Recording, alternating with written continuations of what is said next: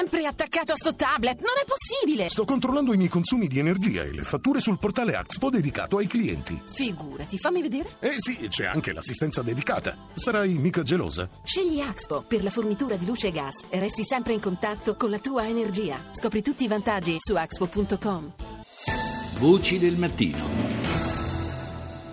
Seconda parte di Voci del Mattino, nuovamente buongiorno da Paolo Salerno. Oggi è la giornata mondiale del libro e c'è anche una concomitanza con un anniversario, una quasi concomitanza, diciamo, l'anniversario cade domani, quello della prima, dell'inizio della prima stesura di Fermo e Lucia, cioè la prima versione di quelli che poi diventarono i Promessi Sposi. Manzoni cominciò a scrivere Fermo e Lucia il 24 aprile del 1800. 1921. Chi è quel prepotente che non vuole che io sposi Lucia? Che, che, che novità è questa? Ah, parlerà ora, signor curato. Come si chiama colui? Renzo, Renzo, per carità, mi volete morto? Voglio sapere ciò che ho ragione di sapere. Ma se parlo sul morto, non vado a premere la mia vita. Dunque, parli.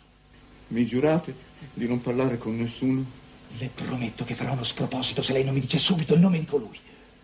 Don Rodrigo.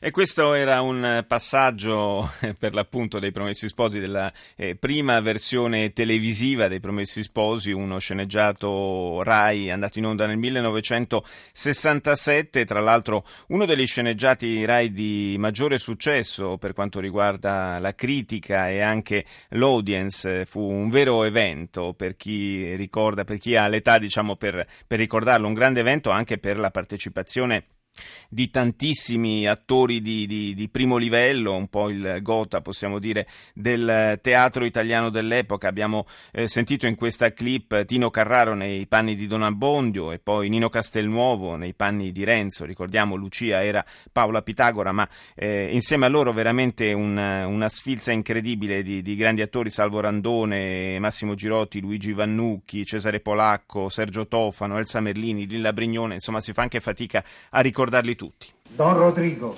avete colmato la misura. Come parli, frate? Parlo come si parla a chi è abbandonato da Dio e non può più fare paura. Lucia è sicura da voi. Ve lo dico io, povero frate. E in quanto a voi, sentite bene quel che vi prometto. Verrà un giorno in...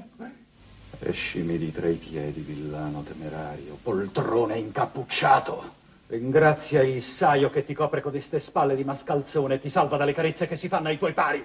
Esci con le tue gambe per questa volta! È una, un passaggio molto famoso, molto noto dei Promessi Sposi. Verrà un giorno, dice Fra Cristoforo. Io saluto il professor Gino Tellini che insegna letteratura italiana all'Università degli Studi di Firenze. Buongiorno professore. Buongiorno. Dicevo, eh, un, non è un caso probabilmente, anzi sicuramente non è un caso se eh, ormai da tanti anni i Promessi Sposi sono eh, un po' il perno, uno, diciamo, uno, dei punti fissi dei nostri programmi scolastici, perché eh, oltre a essere un grande romanzo storico è anche un romanzo che eh, ha dato una, un grande apporto alla formazione della lingua italiana. Certamente, certamente. I, i Promessi Sposi sono un grande capolavoro letterario, eh, ma anche dal punto di vista linguistico sono un'opera fondamentale. Come è noto, eh, Manzoni si è impegnato nel comporre un'opera letteraria usando il linguaggio dell'uso. La tradizione eh, letteraria italiana eh, si fondava sul linguaggio della della eh, eh, tradizione scritta. I grandi modelli fissati fin dal primo Cinquecento prevedevano il, la, la, lingua di Petrarca per la poesia e la lingua di Boccaccio per la prosa. Quindi per secoli la nostra letteratura si è sviluppata con eh, la nostra letteratura ufficiale, si è sviluppata usando un linguaggio scritto, eh, diverso naturalmente dal linguaggio dell'uso quotidiano. Quindi possiamo eh, dire, professore, da un certo punto di vista i Promessi Sposi vengono sempre ricordati appunto come grande romanzo storico, ma anche un grande romanzo popolare per certi versi.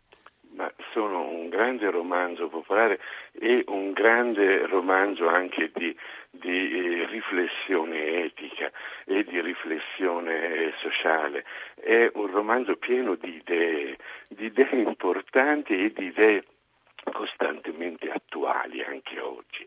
Io insisterei davvero su questo, sulla eh, vitalità di questo capolavoro, importante naturalmente per la lingua, come si stava dicendo, ma oggi davvero è un romanzo da raccomandare per eh, proprio l'intensità della, della, sua lezione etica e di riflessione sulla vita, anche sulla vita contemporanea.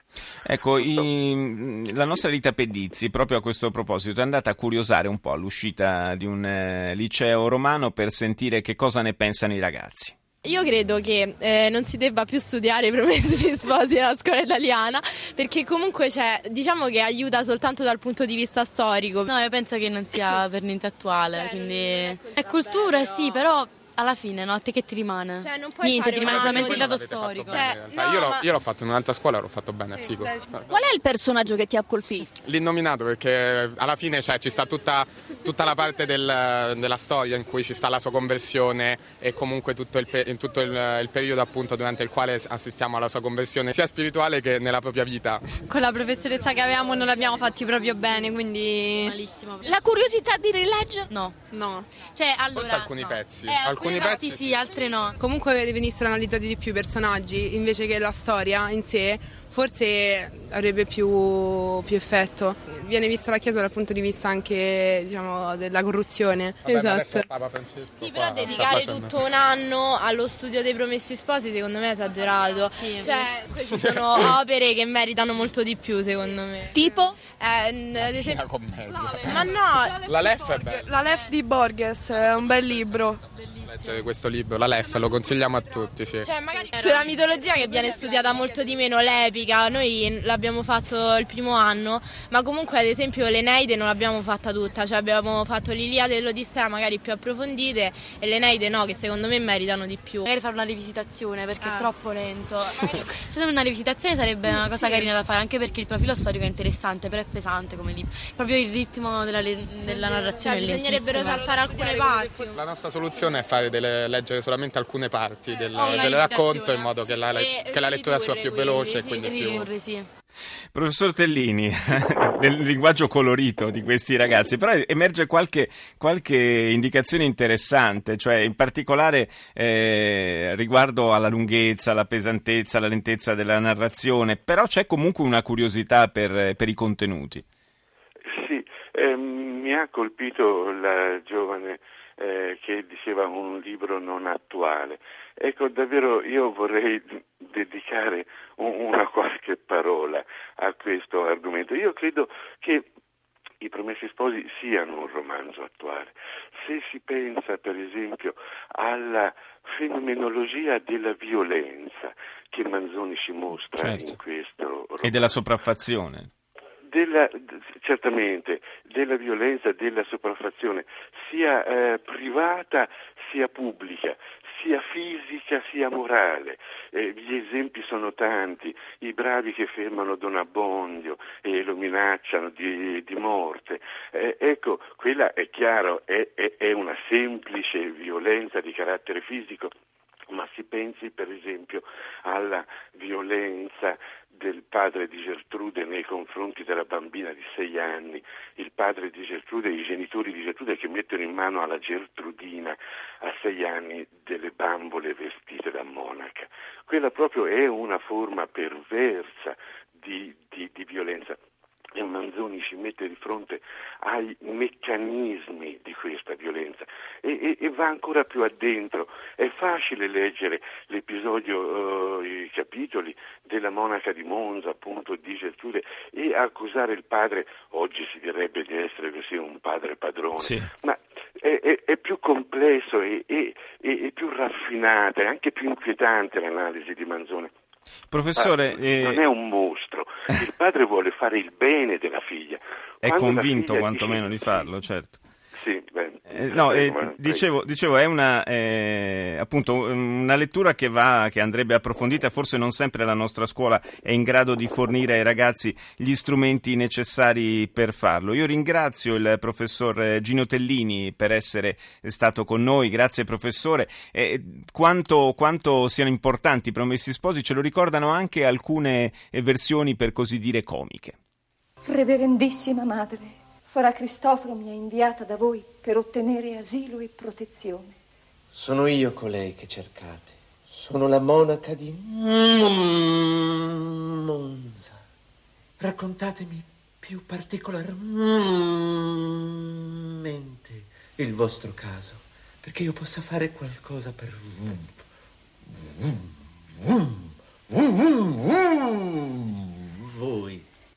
Ecco, questa era famoso, la famosa versione della monaca di Monza del trio Solenghi Marchesini e, e naturalmente e abbiamo sentito eh, come quanto Massimo Lopez impersonasse questa, questa monaca di Monza davvero eh, buffa, diciamo. C'è una, una versione eh, che forse può aiutare ad avvicinare i giovani ulteriormente a questo romanzo, a riavvicinarli, ed è quella a fumetti, di cui è sceneggiatore Claudio Nizzi, che saluto. Buongiorno. Ecco, lei so che in, si è impegnato anche in prima persona per eh, riavvicinare i ragazzi a, alla lettura, sia pure attraverso questa versione a fumetti no, dei Promessi Sposi. Sì, sì, mm, cadde una trentina di anni fa, nell'84. Eh, la riduzione a fumetti del, dei Promessi Sposi venne fatta sulla settimanale per ragazzi Il Giornalino poi era stato raccolto in volume più e più volte. E lo scopo era quello di consentire a dei, a dei, giovani, perché i lettori erano giovani o anche meno giovani, di poter leggere una versione eh, dei Promessi Sposi che fosse adatta alla loro, alla loro età, alla loro capacità, diciamo, di, perché la riduzione a fumetti in sostanza che cosa fa?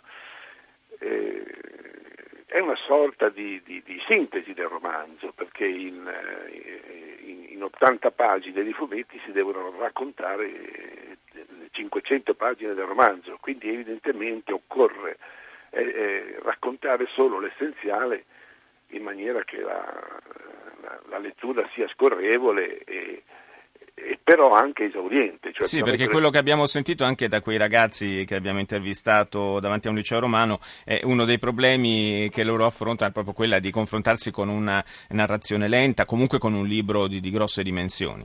Certamente, certamente, perché I Promessi Sposi è un libro lento, certo eh, da adulti lo si può apprezzare, da ragazzi eh, può anche annoiare. Ora, la versione a fumetti racconta, eh, in sostanza, rende, se vogliamo, I Promessi Sposi un feuilleton, cioè un, la, la, storia di due innamorati che vengono perseguitati da un prepotente e, e racconta tutte le traversie, le loro traversie per potersi sposare. Ecco, il, la, la, mia riduzione a fumetti è, è, questa sintesi. Che cosa resta del romanzo? Oltre alla trama, eh, oltre alla trama diciamo, principale, mentre vengono omesse tutte, le, tutte diciamo così, i promessi sposi è un lungo fiume che ha tanti, tanti affluenti, insomma, vengono, vengono, eliminati quelli, il resto, lo, l'ossatura del romanzo rimane e soprattutto rimane il dialogo.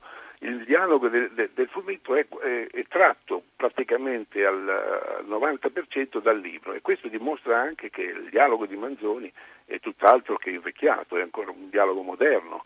Eh, traducibile in una forma mm, moderna come il fumetto e, e, quindi la lettura di, di, di questo libro dà una, una, dire, una, visione dei promessi sposi che scaccia la noia. Ecco, poi è propedeutico alla lettura del libro. Ecco, infatti quello, quello, deve essere proprio l'obiettivo, evidentemente, magari affascinare con eh, la storia per poi attirare i eh, giovani lettori a scoprire anche la versione originale. Chi poteva farlo meglio di Claudio Nizzi, che tra l'altro lo ricordiamo per chi non se lo ricordasse, è stato ed è il principale soggettista e sceneggiatore di Tex. Io Ringrazio Claudio Nizzi di essere stato con noi e visto che parliamo di versioni sintetiche dei Promessi Sposi, la più sintetica di tutte è quella del gruppo, del gruppo degli Oblivion.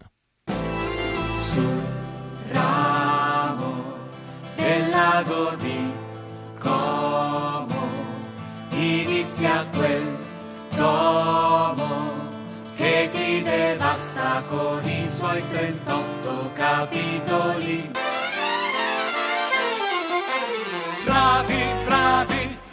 Te l'aspettavi, bravi. Dove te ne andavi siamo bravi, ma siamo cattivi, fatti pure il segno della croce, tanto sei da solo qui. Renzo! Lucia! Ho fatto un voto di castità permanente, però purtroppo ho già cambiato idea, ma non posso farci niente. Voci del mattino.